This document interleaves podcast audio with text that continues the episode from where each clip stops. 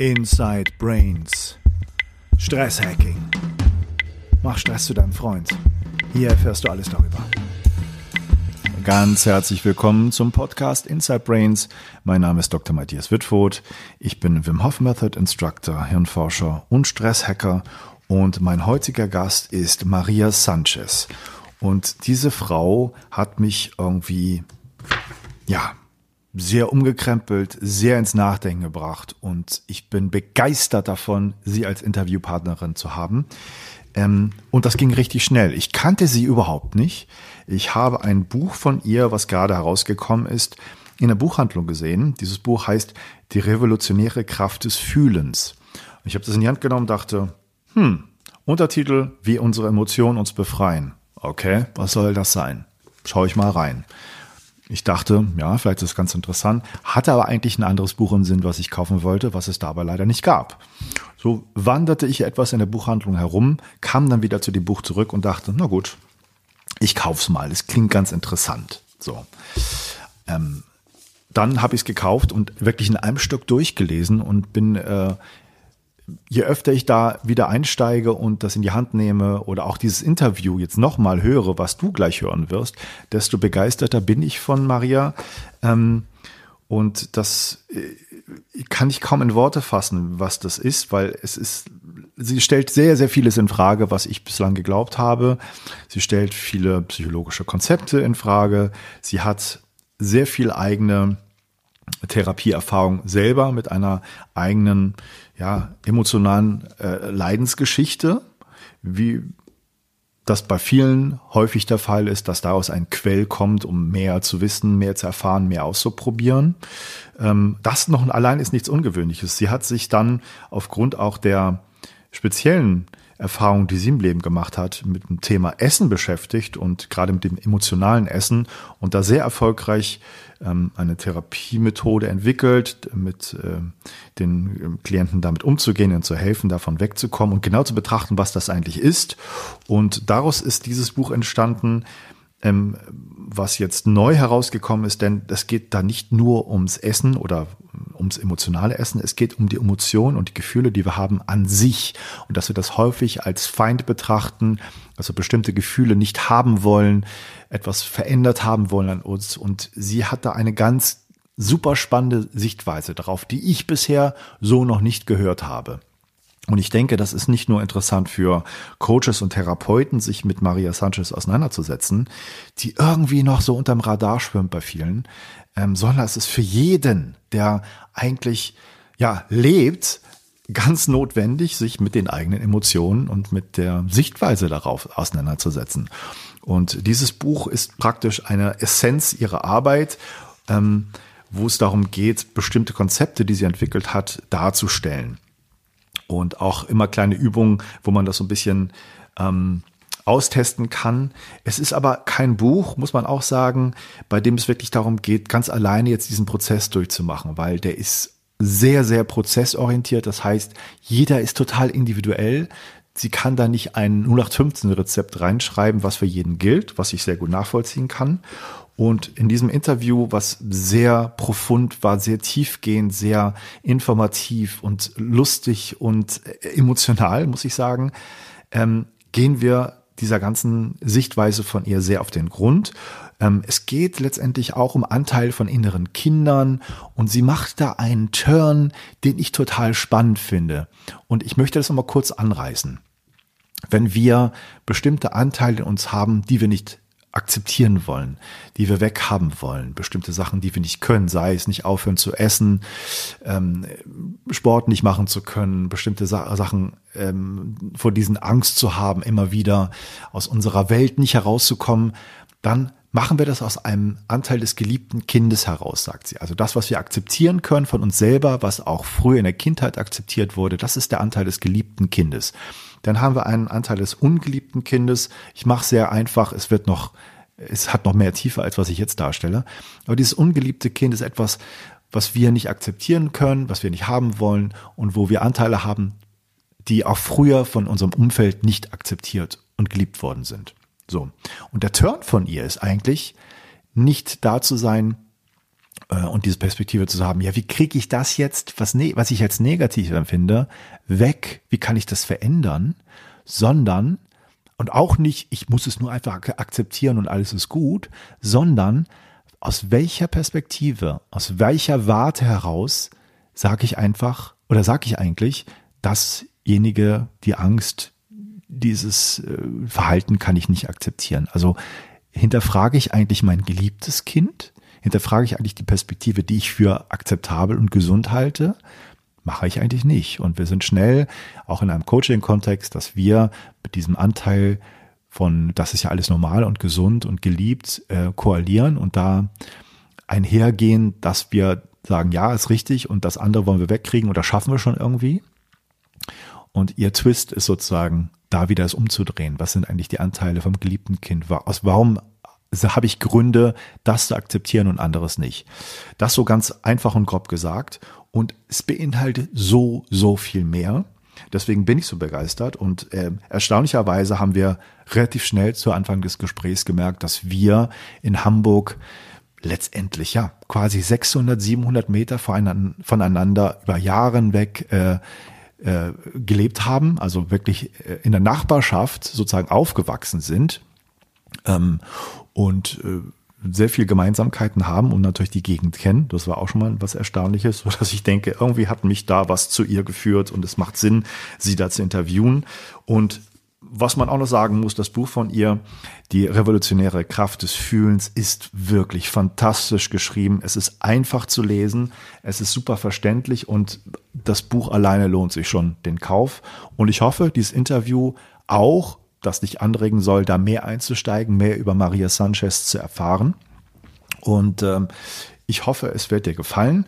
Ich möchte noch mal ganz kurz auf meine eigenen Workshops hinweisen, die ich gebe, ähm, wo das Thema Emotion auch eine ganz große Rolle spielt. Und ich habe viel von der Maria mitgenommen und viel gelernt, was ich auch schon so ein bisschen integriere und immer wieder neue Konzepte in Frage stelle und integrieren kann ähm, und mit einbinden kann und äh, insofern gibt es da auch immer bei mir noch eine große Entwicklung, natürlich. Und schau doch einfach auf der Seite matthias wittfurt punkt de nach, ob da etwas interessant ist, einen Workshop mitzumachen, sei es Stresshacking, sei es die Wim Hof Methode oder anderes, was ich auch mit anderen Kollegen zusammen geben werde, zum Beispiel mit dem Sebastian Mauritz und Arne Ströhlein am neunundzwanzigsten Juni zweitausendneunzehn in Göttingen, wo es um Stress und Wege zur Heilung geht, aus verschiedenen Perspektiven. Schau dir das mal an. Vielleicht ist das was für dich und vielleicht möchtest du wirklich einen großen Schritt, neue Informationen erfahren, Selbsterfahrung machen an deinem Körper, an bestimmten mentalen Zuständen, die du so noch nicht erlebt hast. Dann lade ich dich dazu ein, mal zu schauen, ob das irgendwo in deiner Nähe zu einem günstigen Zeitpunkt für dich stattfindet, was ich da anbiete. Und dann komm einfach vorbei. Würde mich sehr freuen. Jetzt zum Interview mit Maria Sanchez, das ich dir sehr, sehr ans Herz legen möchte. Ich habe das ein bisschen aufgeteilt in mehreren Teilen und ähm, du wirst sehen, dass das innerhalb von ein paar Tagen veröffentlicht wird. Und ich kann das nur empfehlen und ich würde dich ganz, ganz herzlich bitten, wenn du auch gerade schon vielleicht langjähriger Hörer dieses Podcasts Inside Brains bist oder auch gerade erst dazugestoßen bist und das sehr interessant findest, was hier läuft, bitte sag doch anderen Leuten auch davon. Erzähl davon, teil es, wenn du gerade vielleicht auch diese Episode ganz spannend findest. Das ist super einfach, in, auf deinem Smartphone bestimmte Episoden zu teilen, gerade in bestimmten Podcast-Apps. Und ähm, ich möchte dir von Podcast-Apps gerade Overcast empfehlen, was ich lange benutze. Auch da ist das Teilen sehr, sehr einfach. Und die Podcast-App ist sehr übersichtlich. Es gibt natürlich von Apple auch die ursprüngliche Podcast-App, die auf den iPhones installiert ist. Wenn du kein iPhone hast, sondern Android oder andere ähm, Sachen benutzt, über Google findest du was. Mein Podcast ist auf Spotify zu finden, ist auf Deezer zu finden. Ist auf TuneIn zu finden, sodass du auch über die Sonos-Systeme das zu Hause bequem hören kannst. Schau doch einfach mal rein, such danach. Es ist ganz leicht zu finden. Einfach Inside Brains von mir eintippen und schon kannst du es überall hören. Und bitte, bitte teil das und sag anderen Leuten, dass du das gut findest und vielleicht ist das auch noch etwas für mehr Leute. So, jetzt zum Interview mit Maria Sanchez. Ganz toll, dass du Zeit hast, dass wir uns da unterhalten können über dein Buch, über deine Arbeit so ein bisschen. Mhm. Und ich habe mir schon lange überlegt, wie ich anfange. Ich hab, es ist so ein bisschen schon eine ganz besondere Grundlage, das Gespräch. Nicht nur, weil wir gerade entdeckt haben, dass wir in sehr ähnlichen Gegend von Hamburg aufgewachsen sind, sondern ähm, ich war im Buchladen Anfang des Jahres, wir sind ja immer noch Januar zwanzig neunzehn gerade, und wollte eigentlich ein Buch kaufen, was es da leider nicht gab. Also ich hab dann, bin da nicht fündig geworden, habe ein bisschen rumgestöbert und habe da ein Buch gesehen und dachte, ja, mal gucken, ganz nett. Ein bisschen reingeguckt und weitergeschaut. Und irgendwas hat mich da trotzdem hingezogen. Mhm. Ich habe es nochmal reingeguckt und dachte, ja, kauf's mal, irgendwie ist es interessant. Und habe dann am selben Tag da noch äh, reingelesen und habe es wirklich in einem Zug durchgelesen. Wow, das ist schön. Und ähm, habe da so viele Sachen entdeckt, wo ich dachte, wow, das flasht mich total. So wie du es darstellst, das Modell, was du da aufstellst, das ist so ein Baustein, wo ich gerade merke, genau das ist nochmal eine Erkenntnis, die ich brauchte. Mhm. Und äh, deshalb finde ich das gerade so erstaunlich, dass es jetzt so schnell geht und das Interview schon persönlich, und bin sehr gespannt, auch wo uns das hinleitet, das Gespräch. Ähm, du hast ja schon mal geschaut, dass ich da diese Podcasts mache und Interviews führe, und warum mich das vielleicht auch mit deinem Buch hier, was du gerade neu rausgebracht hast, die revolutionäre Kraft des Fühlens, so beeindruckt und, und begeistert hat. Ich habe seit ein paar Jahren so eine Methode entdeckt, wo es eher, wo der Körper sehr einbezogen wird bei einer Therapie, beim Coaching. Ähm, also so ein bisschen Klopftechnik und ein bisschen mehr gewesen, mal lange Zeit. Und dann habe ich die Wim Hof Methode entdeckt. Das ist sehr körperbezogen, und dachte, das ist toll, wenn man über zwei Ebenen rankommt, Veränderungsprozesse in Gang bringen kann. Manche brauchen erstmal Sprache. Über manche geht es nur Körper direkt. Das ist was ganz Tolles, Neues, fand ich auch. Und was du mir nochmal gezeigt hast, ist nochmal was ganz anderes. Gar nicht so sehr von der Methode, und da bin ich noch sehr spannend, weil da bleibst du ein bisschen was schuldig, ne? Du sagst ja nicht genau, was du da direkt machst. Aber von dem, von dem theoretischen Modell oder von dem Konzept bin ich schon sehr begeistert. Und wenn du magst, sag doch mal so ganz allgemein so ein bisschen, welche Richtung das eigentlich geht. Du kommst ja, oder kann man das sagen, ob du daher kommst, aber du hast dich viel mit, mit Essstörung und, und emotionalem Essen beschäftigt. Und machst in dem Buch jetzt im Grunde die allgemeine Relativitätstheorie, ne? Den großen, den großen Umschlag, und guckst genau. Ein bisschen weiter. Genau, ich habe quasi eine Öffnung mit diesem äh, Buch jetzt hier eingeleitet, ähm, weil ich ähm, das Thema Essproblematik oder emotionales Essen eben nicht nur auf das Essen gemünzt sehe, sondern aus meiner Sicht geht es nie ums Essen, sondern es geht ja um eine bestimmte Beziehung zu sich selbst, die wir haben und wo wir vielleicht an manchen Punkten aufgrund von biografischen Verletzungen ähm, das Essen als eine Art psychologischer Helfer mit hinzunehmen müssen oder mussten. Und das Essproblem ist aber immer nur die oberste Eisspitze. Darunter liegen ja ganz andere Verletzungen und oftmals auch Depressionen oder Angststörungen oder wiederkehrende andere leidbringende Symptome, Erschöpfungszustände oder Übererregung, Traumata und so weiter, ja. Sodass ähm, schon sehr früh auf meinen Seminaren Menschen, die dann so langsam gemerkt haben, aha, interessant, das Essen ist ja nur der Wegweiser, mich gefragt haben, aber Maria, das kann man doch auf alles Mögliche dann anwenden, mhm. meine ich. Ja, genau. Ja. Und dann hat sich das langsam so weiterentwickelt, so dass Leute mich angeschrieben haben. Vor ein paar Jahren schon, das waren Menschen, also Angehörige oder Freunde von Personen, die auf meinen Seminaren waren, und haben mich halt angeschrieben, können Sie nicht auch Seminare anbieten, Veranstaltungen irgendwie für Menschen, die andere leidvolle Symptome haben, aber nicht nur das Essen. Ja. Und das habe ich dann die ganze Zeit nicht in den Fokus genommen, bis irgendwann, und das fand ich sehr beeindruckend, ein Mann mich anschrieb und sagte, muss ich denn erst eine Essstörung entwickeln, damit ich ähm, dieses Navigationssystem, diese Selbstbegleitung vielleicht auch bei Ihnen mal lernen kann. Und dann war klar, das braucht irgendwie eine Erweiterung. Er muss ne? es nicht.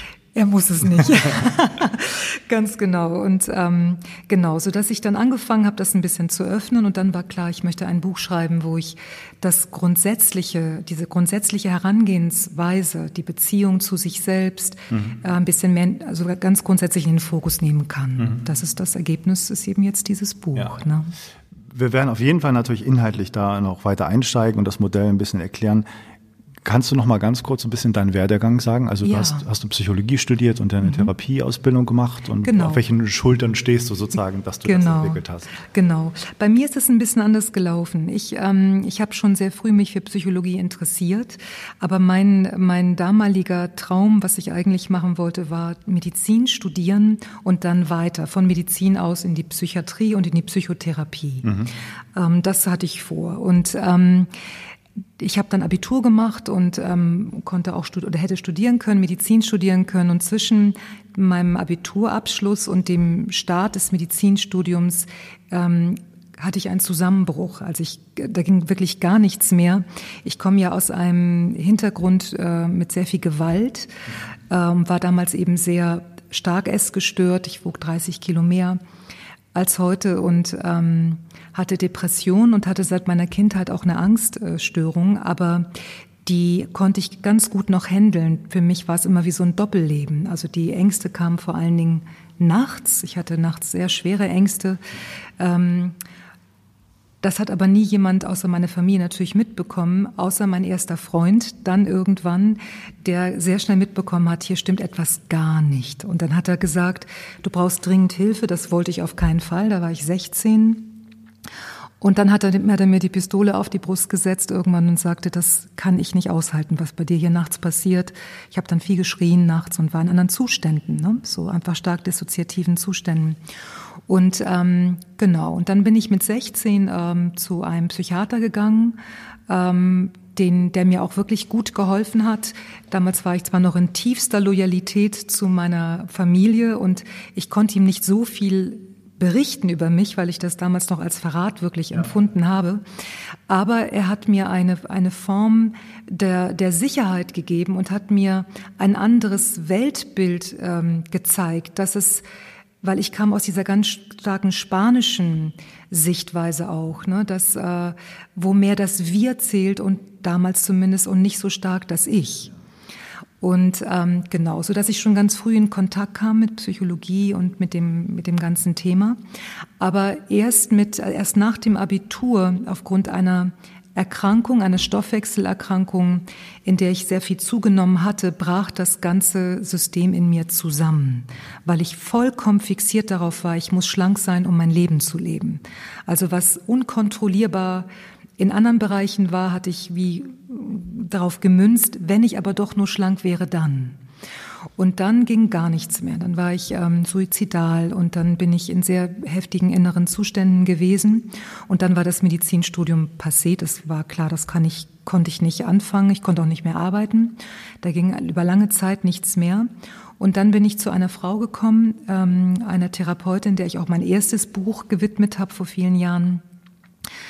So, und dann bin ich, äh, habe ich angefangen in einem Trial-and-Error-Verfahren, wirklich in Mäuschenschritten. Und das klingt immer so leicht, das war es natürlich gar nicht, ne? Ich, ich glaubte damals noch äh, an den Schweinehund. Ähm, ich dachte damals noch, äh, wenn ich nicht mich ins Leben kämpfe, gehe ich unter. Wenn ich nicht mich am Riemen reiße, dann stehe ich morgens gar nicht mehr auf, was ja immer wieder auch vorkam. Mhm. Und habe dann eine sehr intensive Forschungsreise begonnen, wenn ich das jetzt ganz kurz darstellen darf. Aber das ging natürlich vor und zurück und mit großen Ausnahmezuständen. Und auf dieser Basis ist dann diese Therapieform entstanden. Und dann habe ich gemerkt und gesucht, lange Zeit gesucht, weil dann irgendwann klar war, dass ich mich nicht mit dem physischen Körper offensichtlich beschäftigen sollte, sondern mit dem emotionalen Körper. Ähm, wo finde ich denn etwas Ähnliches? Und habe dann angefangen zu suchen und konnte es nicht finden. Was nicht bedeutet, dass ich das Rad neu erfunden habe, ich finde, also das ist ja der Quatsch, sondern in diesem, in dieser Herangehensweise gibt es bestimmte Besonderheiten und die konnte ich nicht finden, dass die woanders so im Fokus stehen. Ja. Und habe dann mit meiner Therapeutin gesprochen und und so weiter. Und sie hat mich halt enorm bestärkt darin, das war auch ganz großartig, sie meinte, mach doch einfach weiter. Mach doch einfach erstmal nur für dich weiter. Mhm. So, dann habe ich viel abgenommen, dreißig Kilo abgenommen, ohne Diät, ohne Sportprogramme. Dann im Laufe der Zeit ging meine Depression, also durfte Heilung finden, meine Angststörung auch. Und dann haben Leute mich aber vor allen Dingen durch die Gewichtsabnahme, von den anderen Dingen wussten nur meine engsten Freunde von der Depression und Angststörung, haben sie mich gefragt, was hast du denn gemacht? Und wenn ich dann gesagt habe, ich habe mich um das psychische Gewicht gekümmert, war das Interesse groß. Und so habe ich angefangen, im Wohnzimmer mit ganz wenig Leuten diese Übung zu zeigen. Und so hat sich das immer weiterentwickelt, bis irgendwann klar war, das Kind braucht einen Namen und ich sollte das vielleicht auf etwas andere Beine stellen.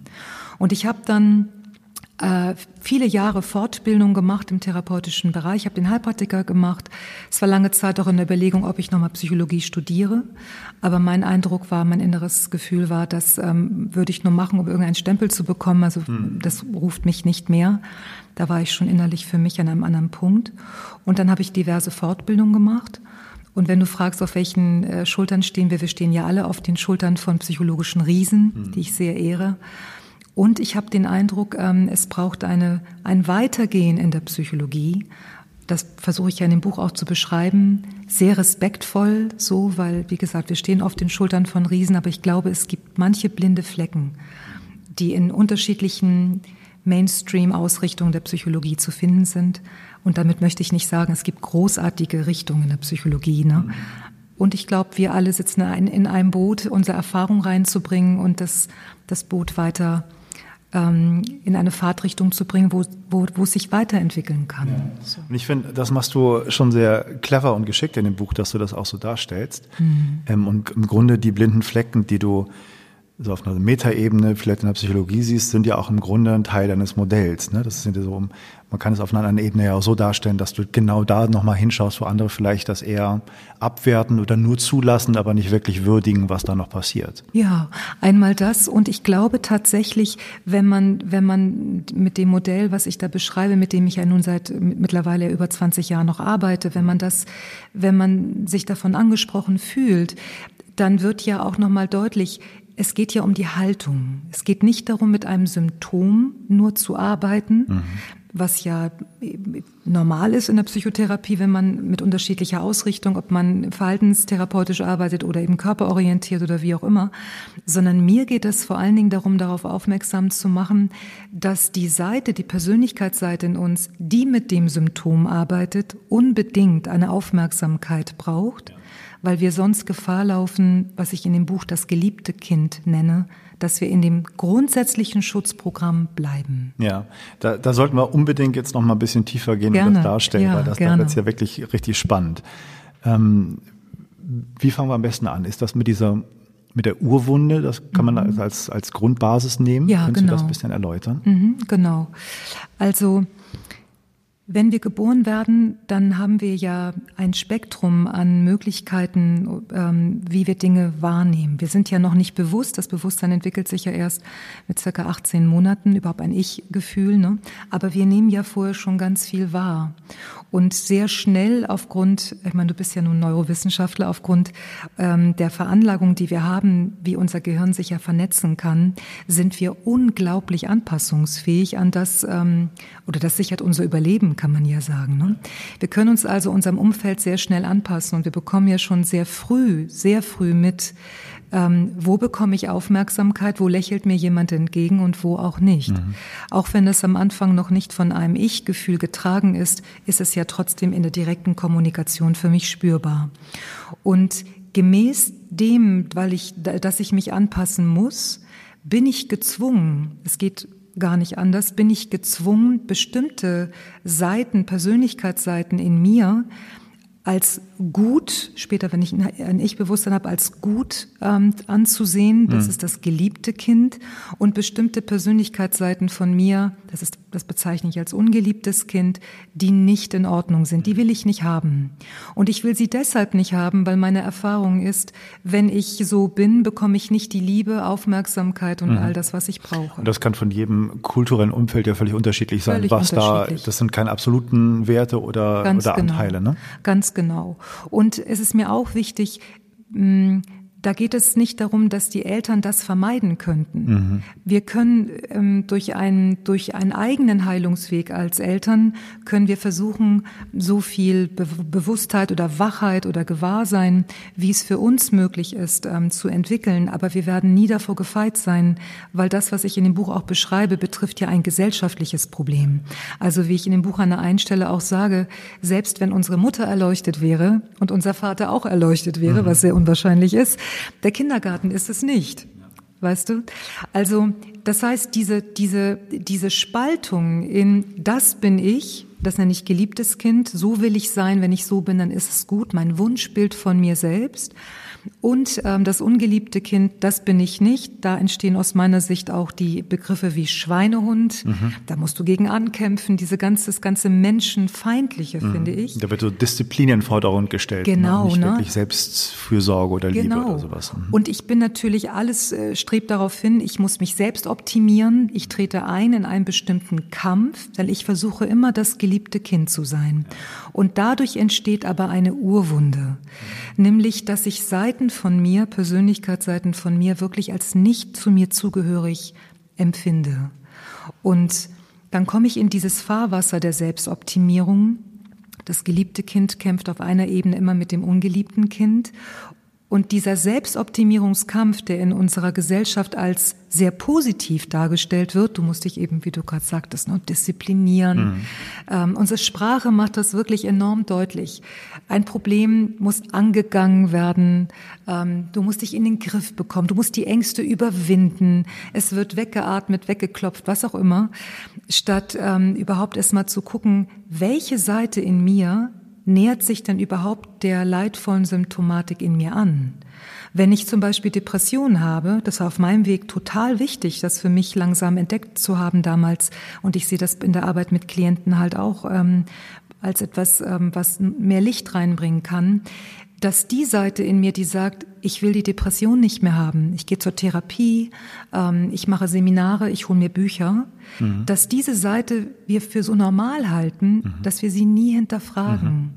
Dabei ist meine Erfahrung, das geliebte Kind, so nenne ich ja die Seite, nur ich muss jetzt noch mehr an mir arbeiten und ich muss noch Therapie mhm. machen, kümmert sich um das ungeliebte Kind, aber letztlich mhm. sind beide in Not. Ja. Beide. Das geliebte Kind agiert oft aus einem, aus einer Angst heraus und nicht aus einem, oh, ich möchte mich gern kennenlernen. Mhm. Und dann braucht sowohl die Seite in mir, die sagt, ich muss die Depression doch bearbeiten, sonst komme ich nie in mein Leben, als auch der depressive Anteil in mir, der vielleicht sagt, mir ist alles zu viel, ich will gar nicht, ich will nicht ins Leben. Beide brauchen eine Begleitung. Mhm. Ich habe, als ich das gelesen habe, auch so, und wenn du es jetzt erzählst, auch daran gedacht, dass äh, dieses Nicht-in-Frage-Stellen des geliebten Kindes und dieses Auftrags, man möchte irgendwas in den Griff kriegen, loswerden, mhm. Symptom bekämpfen, ja unheimlich schnell koaliert mit einem Coach, Therapeut. Ne? Weil beide genau. ist völlig klar und unhinterfragt, dass das der Auftrag ist, den man ja. dann angeht. Ganz genau.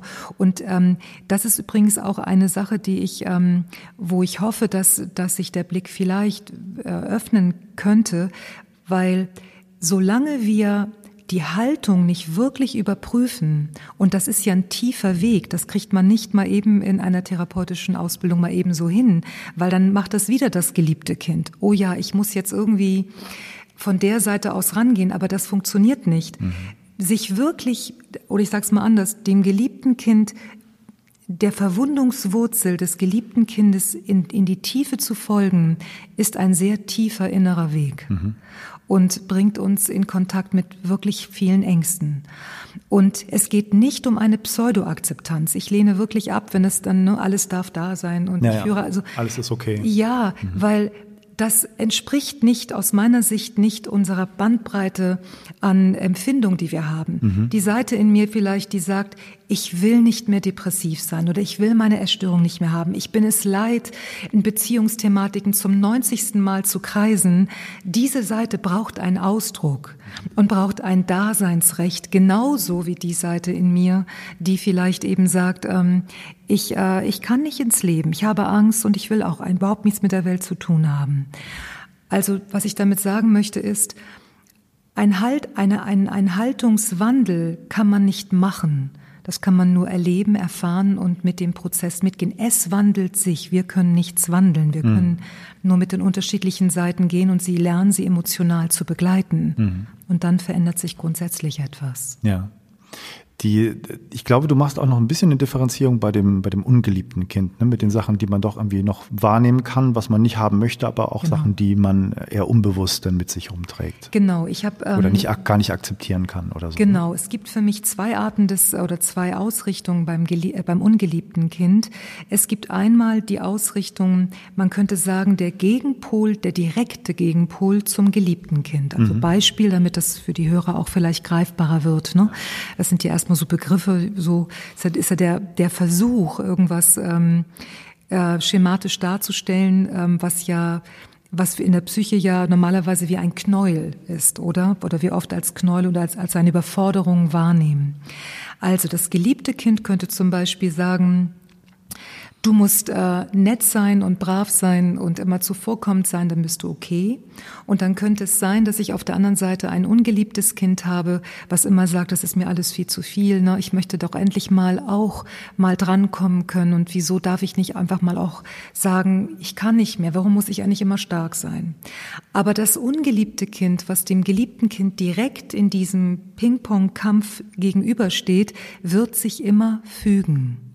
Es wird sagen, es ist mir zu viel, es wird weinen, es wird essen, es wird alles Mögliche tun, aber es ist, es wird sich fügen, weil das Weltbild, was das geliebte Kind vorgibt, ist das, was das ungeliebte Kind auf der anderen Seite mitteilt. Dadurch entsteht aber immer ein so ein, so ein Ping-Pong-Kampf. Ja, es ist mir zu viel oder ich kann jetzt gar nicht mehr, dann gehen wir in einen, in eine Verweigerung rein, aber wir bleiben noch im Kampf. Also das ist im Grunde die Negierung, die aber dasselbe Paradigma sozusagen mitträgt. Ganz genau, mhm. ne, genau. Und selbst wenn, wenn die Rebellion da ist, ne, ist sie immer noch, dadurch, dass es ja eine Rebellion ist, mhm. ist sie innerhalb des gesamten Paradigmas aber noch ja. vorhanden. Ja. Und zwischen diesen beiden Polen findet immer der Kampf statt. Mhm. Und meine Erfahrung ist, darunter, wenn man sich nicht mehr von diesem ewigen Kampf hypnotisieren lässt, ist ein anderer Bereich und den nenne ich Hoheitsgebiet. Und da sitzen ungeliebte Kinder, die, das ist zumindest meine Erfahrung in der Arbeit mit Menschen auch auf meinem Weg gewesen, die noch gar nicht im Leben wirklich gelandet sind. Mhm. Beim Essproblem zum Beispiel können das ähm, Seiten sein, die haben ganz, ganz früh in unserem Leben mitbekommen, diese Welt ist so ein unsicherer Ort.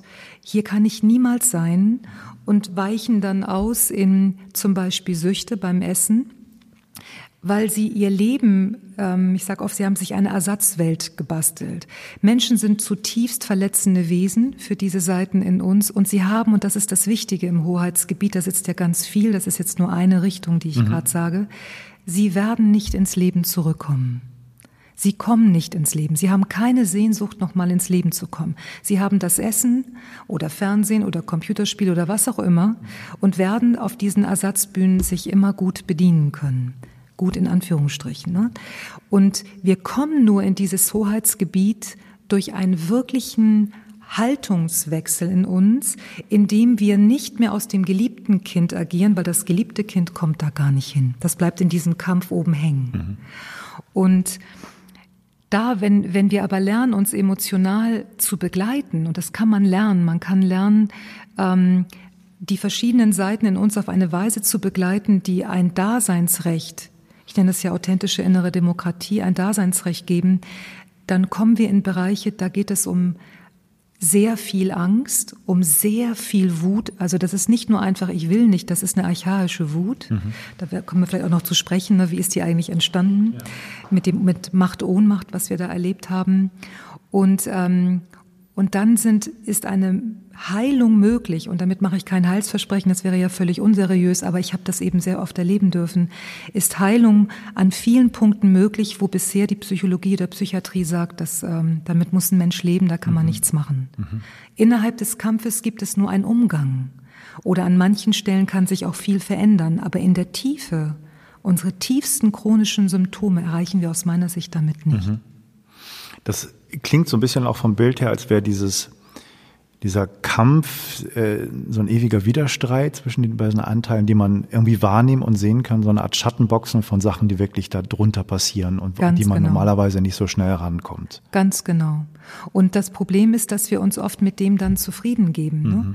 Und, ähm, und ich glaube, wir dürfen mehr erwarten als ein Also als ein Umgang mit einem Problem, oder an manchen Stellen kann es ja auch auf der Ebene auch mehr sein. Aber wenn die, wenn es, also im Hoheitsgebiet, in diesen tieferen Regionen, da kommen wir in Kontakt mit der Urwunde. Und das gesamte Schutzprogramm, das biografische Schutzprogramm, wie ich es nenne, oder emotionales Überlebensprogramm, lebt davon, dass wir immer absorbiert sind von dem Kampf oben auf der Ebene. Mhm. Ich muss mich jetzt noch mehr anstrengen. Das geliebte Kind, ne, sagt dann, äh, wir machen einen Plan, wir gehen noch mal auf das Seminar und wir machen nochmal die Therapie. Mhm. Und solange wir immer glauben, dieses geliebte Kind hat ja recht, ne? So kann man ja nachvollziehen, wer will schon gerne leidvolle Symptome haben, solange wir nicht erkennen, Moment mal, das ist doch das geliebte Kind, oder? Solange bleiben wir in diesem ewigen Kampf, ich muss erst anders werden, damit ich endlich in mein Leben komme. Ich muss etwas an mir noch mehr transformieren, bearbeiten, therapieren. Aber so kommen wir aus diesem ewigen Kampf nicht raus. Mhm. Und ich plädiere sehr dafür, grundsätzlich die Leidensschleife in den Blick zu nehmen. Also nicht nur die Depression als Beispiel, sondern der Gegenpol der Depression, ne? Also das geliebte Kind, du musst und streng dich an und was hast du eigentlich und diszipliniere dich, mhm, oder so. Sondern diesen Kampf und was liegt darunter. Mhm. Was ist das gesamte System? Wo habe ich in meinem Leben, an welchen Stellen tatsächlich diesen Optimierungskampf in ihn eintreten müssen? Und für mich haben wir in Psychologie und übrigens auch in der Spiritualität an der Stelle einen blinden Fleck. Mhm. Und die Esoterik, wenn ich das noch sagen darf, ich mache so einen ganz großen Unterschied zwischen Esoterik und Spiritualität. Die Esoterik ist an einigen Stellen wirklich problematisch. Wenn wir dann zum Beispiel die Pseudoakzeptanz, alles darf da sein, wenn Wut gar nicht mehr erlaubt ist, aha, oder ich alles sofort ins Licht führe oder ins Herz führe, wo ich dann denke, warte mal kurz, was passiert denn, wenn du das jetzt nicht machst? Ja. Ja. Und dann starten völlig andere Prozesse. Also das, man kann im Grunde nicht verhindern, wenn du das so darstellst, dass auch vielleicht eine positive Absicht auf Basis von Spiritualität oder Esoterik einer eine Koalition mit dem geliebten Kind führt und sozusagen das Spiel einfach weiterspielt. Ganz genau. Mhm. Ich ähm, erlebe das in, auf meinen Veranstaltungen, dass da manchmal Menschen ähm, sitzen und ich möchte das nicht schmälern. Das sind ja, das sind ja, das kann ja wunderbar sein, auch wenn man Achtsamkeitsübungen macht und all das. Und ich halt, ich plädiere aber dafür, ähm, es könnte hilfreich sein zu schauen, wer macht denn die Achtsamkeitsübung und warum? Wofür denn? Achtsamkeit erreichen. Und dann, also die, die Achtsamkeitsübungen können Gold wert sein. Das, das ist an sich wunderbar und ich finde das klasse, dass es eben Verbreitung findet. Solange wir aber nicht merken, macht das geliebte Kind die Achtsamkeitsübung zum Beispiel, damit ich ruhiger werde, dann würde ich eher dafür plädieren, mhm, können wir mit der Unruhe gehen? Mhm. Und können wir die Seite in uns, die sagt, oh, das ist so furchtbar mit der Unruhe, können wir die auch vielleicht mal anschauen, dass wir grundsätzlich aussteigen. Ja.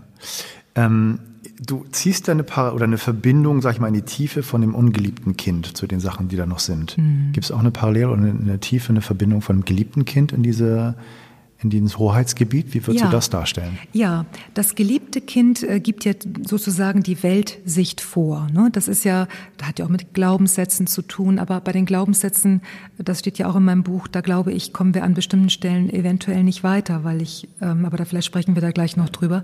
Aber das ist so diese, so ist die Welt, so musst du sein. Und das ungeliebte Kind, auch im Hoheitsgebiet, wird sich dem nie anpassen. Diese Symptome werden nicht heilen können, weil sie in der Welt, die das geliebte Kind vorgibt, gar nicht sein können. Also es gibt in dem Buch eine Übung, wo ich, ähm, wo ich einlade, wenn man das gerne mal möchte, zu gucken, wenn das, wenn das ungeliebte Kind tatsächlich mal da sein dürfte, was wäre denn dann mit meinem Leben? Und oftmals kommen dann eher Ängste auf. Ne? Ja, dann kann ich das nicht machen, dann kann ich das nicht machen. Und da kommt natürlich die Ängste vom geliebten Kind auf. Ne? Also, dass das geliebte Kind eben sagt, nein, du musst anders sein, du kannst nicht sein, wie du jetzt bist, du musst immer noch erst anders werden. Sodass, wenn du sagst, was ist denn da der Gegenspieler? Also das geliebte Kind ist der Gegenspieler direkt vom ungeliebten Kind direkt gegenüber im Kampf, aber letztlich natürlich auch ein Gegenspieler von dem, was und im Hoheitsgebiet ist, weil das geliebte Kind ein Weltbild vertritt, mit dem das ungeliebte Kind aus dem Hoheitsgebiet kann, gar nicht existieren kann. Ja. Und deshalb, ich, ich, ähm, es gibt ja eine weitere Instanz in dem ganzen Spiel, nämlich die Prozessbegleitung, wie ich sie nenne. Eine Instanz in uns, die mit jeder Seite in uns beginnt, die, sie zu begleiten. Also dieser, dieser geniale ähm, weitere Schritt, den du reinbringst, der jetzt auch nochmal, glaube ich, sehr klar wird, was du sagst, ist nicht nur zu sagen, ja, da gibt's diese Anteile des ungeliebten Kindes oder die Symptome oder alles, was man nicht haben will, was einen stört, wo man einen Auftrag gibt, ich möchte das loswerden. Die muss man mal anschauen, aber nicht nur anschauen, sondern auch erwürdigen, mal gucken, was dahinter steckt. Mhm. Du machst ja noch einen Schritt weiter, dass du sagst, mhm. der Auftraggeber allein, genau. den muss man auch mal genau anschauen. Absolut, ja. Genau. Mhm. Und, und ich finde, das hat ja, wenn man ähm, mal so, so mutig ist, das nicht nur in so einem Kontext zu sehen, wie wir das jetzt besprechen, sondern viel größer, auch ein bisschen gesellschaftlich. Allerdings. Große Auswirkungen, wenn man guckt. Ich finde das ja auch sehr spannend, so mit dem Biohacking und Selbstoptimierung mhm. und da den Körper ein bisschen zu trainieren und da Programme zu machen, die ich auch ganz spannend finde und mhm. cool und so. Aber trotzdem legst du da so ein bisschen einen Finger in eine Wunde, die ich sehr für sehr bedeutsam halte, weil sich ja niemand wirklich die Mühe macht, oder wenige vielleicht, zu schauen, warum mache ich denn diese Optimierung? Genau. Wo will ich da hin? Was sind eigentlich die Sachen, die ich da eigentlich nicht haben will? Genau. Und es gibt natürlich bestimmte Bereiche, da ist das so offensichtlich. Ne? Im Coaching gibt es ja auch bestimmte Bereiche, da, da, ist das, ähm, da ist Selbstoptimierung ja sogar, wird ja von manchen richtig angepriesen. Ne? So.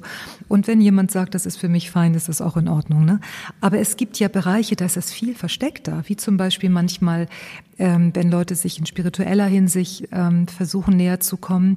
Solange wir unsere, unser biografisches Schutzprogramm nicht wirklich ähm, überhaupt mal wahrnehmen können, wann bin ich eigentlich in, in, welchen, in welcher Seite, wird, wird jede, jede Sache, alles, was wir tun, wahrscheinlich eher vom geliebten Kind gesteuert sein, oder manchmal fallen wir ins ungeliebte Kind, dann hat das ungeliebte Kind das Steuer, aber auf längere Sicht sind wir wieder beim geliebten Kind, weil das geliebte Kind definiert unser Ich-Empfinden. Mhm.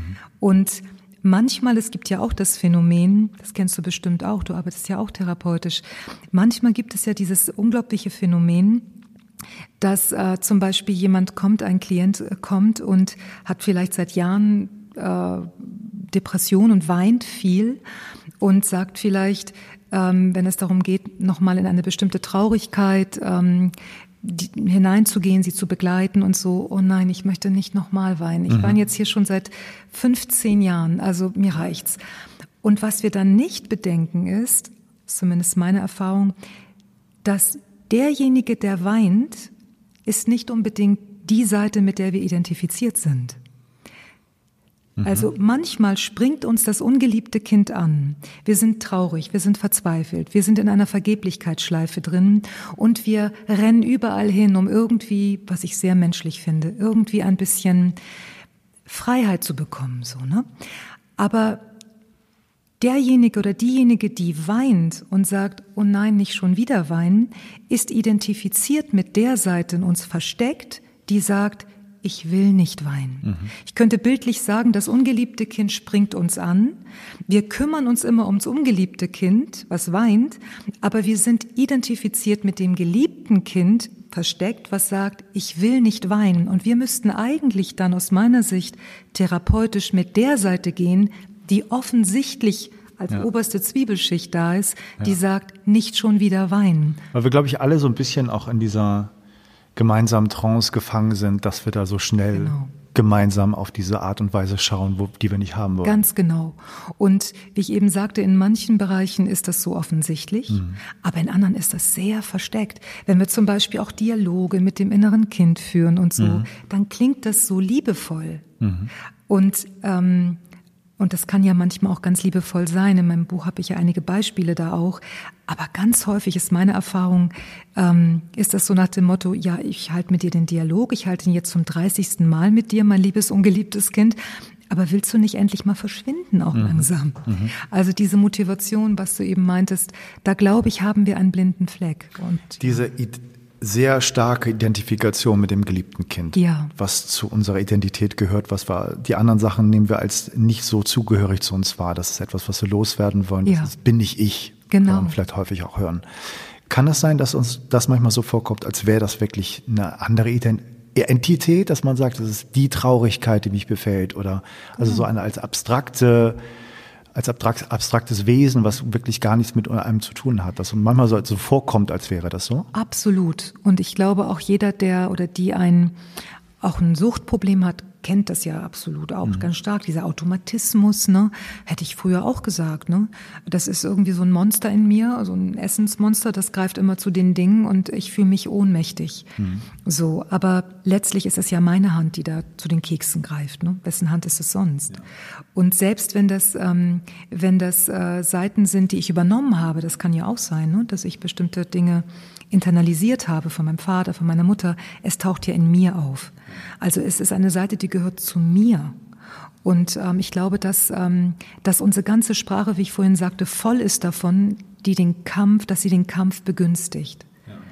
Und ja, ich würde, wie gesagt, immer dafür plädieren, wenn jemand zu mir kommt und sagt, Maria, ich habe ein Essproblem oder Maria, ich habe ähm, eine Depression, was können wir denn jetzt, dann, meistens, was können wir dagegen tun, mhm. was ich auch schon interessant finde, nicht, mhm. was können wir damit tun, aber okay, und dann sage ich, ja, als allererstes gucken wir erstmal, wer fühlt sich denn eigentlich gestört?